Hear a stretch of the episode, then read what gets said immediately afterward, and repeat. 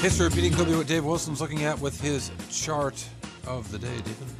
Looking at General Electric, Cory, I mean, you can see the shares are down today, but even going back to Friday, you know, they had that initial decline, 6% and change in response to their third quarter results. Stock managed to make that back and then some to close higher on the day. Chief Executive uh, Officer John Flannery talking about the need for change and the plans to sell $20 billion worth of businesses and so on and so forth.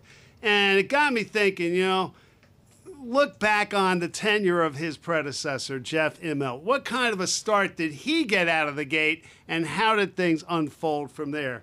Well, as it happens, you go back to the third quarter report for 2001, which of course included 9 11 and the aftermath of that tragic day and GE shares actually rose 2.7% uh, on that day. I mean, that was the good news. The bad news was there was almost the high watermark for Immelt's entire tenure at GE. Uh, the shares managed to get above $42 uh, at one point uh, at the peak of uh, the 2000s bull market, and then they collapsed in the midst of the financial crisis.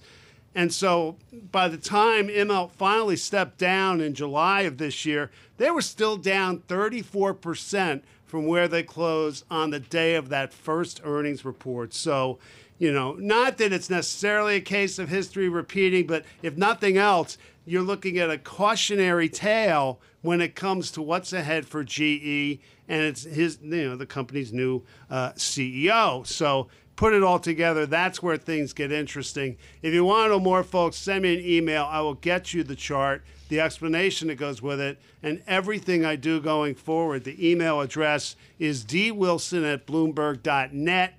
That's dwilson at bloomberg.net. Right, and time will tell whether or not there is a difference uh, going forward in terms of GE's business. Oh, absolutely. I mean, you, Yeah. you now have a stock that's you know down uh, practically as much as it was at the low point uh, of the day on Friday. Not quite that far, but close enough, within 15 cents or so. Dave Wilson, Bloomberg stocks columnist, with his stock of the day. All right, time to switch gears a little bit and talk about a story that's kind of fascinated a bunch of us. Silicon Valley companies are learning that it pays to have staff with government security clearances. Let's get uh, the explanation about what's going on. Uh, Gerrit De Vynck is technology reporter here at Bloomberg News in our Bloomberg 1130 studio in New York. So, Gerrit, tell us what's going on.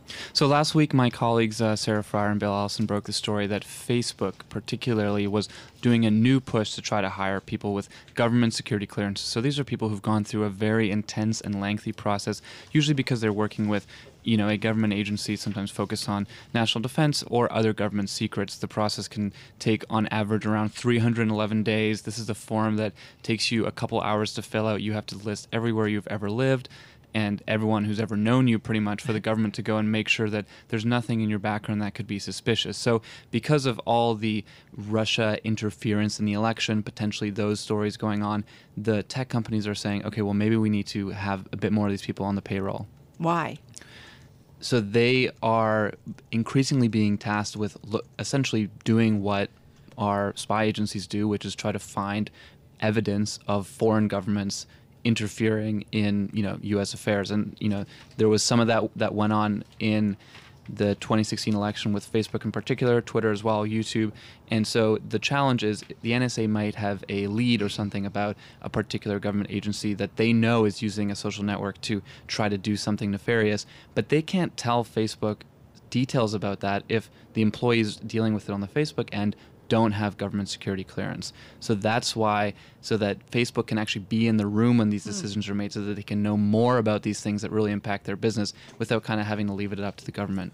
It is amazing how uh, uh, you don't have clearance conversation stops the conversation. But companies have used this in ways. I, I- remember when I was a, uh, back in my days as a hedge fund analyst, before I was managing money, uh, but just as an analyst, there was a company I was looking at called SafeNet out of Maryland, and I was a publicly traded company. I was looking into their products and trying to understand what their end markets were and how their products work and how it stacked up against comp- competition. And at a certain point, when I was pressing the CEO about and the CFO about what was happening at the company, how the products worked, they're like, "Well, you know, sorry, Cory, you don't have clearance." that was before there were accounting charges and there was a million dollar fine and the uh, the uh, uh, CEO uh, ended up in, in jail, or chief financial officer ended up in jail.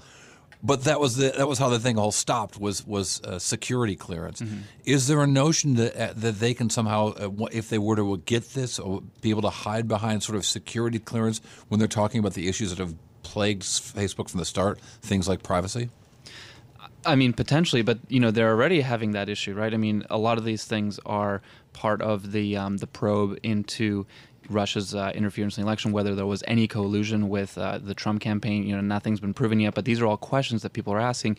And, you know, part of it is Facebook is being asked these questions. And I think they were sort of scrambling in the wake of, election, of the election to Facebook and others to sort of say, okay, what actually happened? You know, uh, Sheryl Sandberg, CEO of Facebook, when she went to Washington a couple weeks ago, she actually said, you know, we were so focused on trying to make sure that Facebook wasn't hacked that we didn't actually look at, you know, what uh, in other ways was very you know legitimate uses of Facebook, just buying ads. They didn't even know that this stuff was happening until after the election. I don't know how they didn't know that, especially when they were embedded in various well, I know they're different they, things, yeah. but I'm just saying. So because the Kremlin didn't give them security. Yeah, clearance. well, I mean, the, the Kremlin was using, you know, they weren't saying, you know, this is the Kremlin buying the ads, and Facebook said, oh, you know, this looks like a perfectly legitimate buy. I mean, a lot of it's not like Facebook is vetting every single purchaser. They, they but I be feel like there were a lot of stories out there just tying things back to certain agencies within Russia. It's true. I mean, the, this Internet Research Agency, which is this sort of shadowy troll factory, troll farm, uh, was unveiled in 2013 already. Yeah. Anyway, it's interesting. Well, This you will they're not vetting them. They're, they sure are making sure their payments are vetted. Gerrit Gerrit. DeVink, technology reporter at Bloomberg News in our New York studio. Thank you so much. Appreciate it.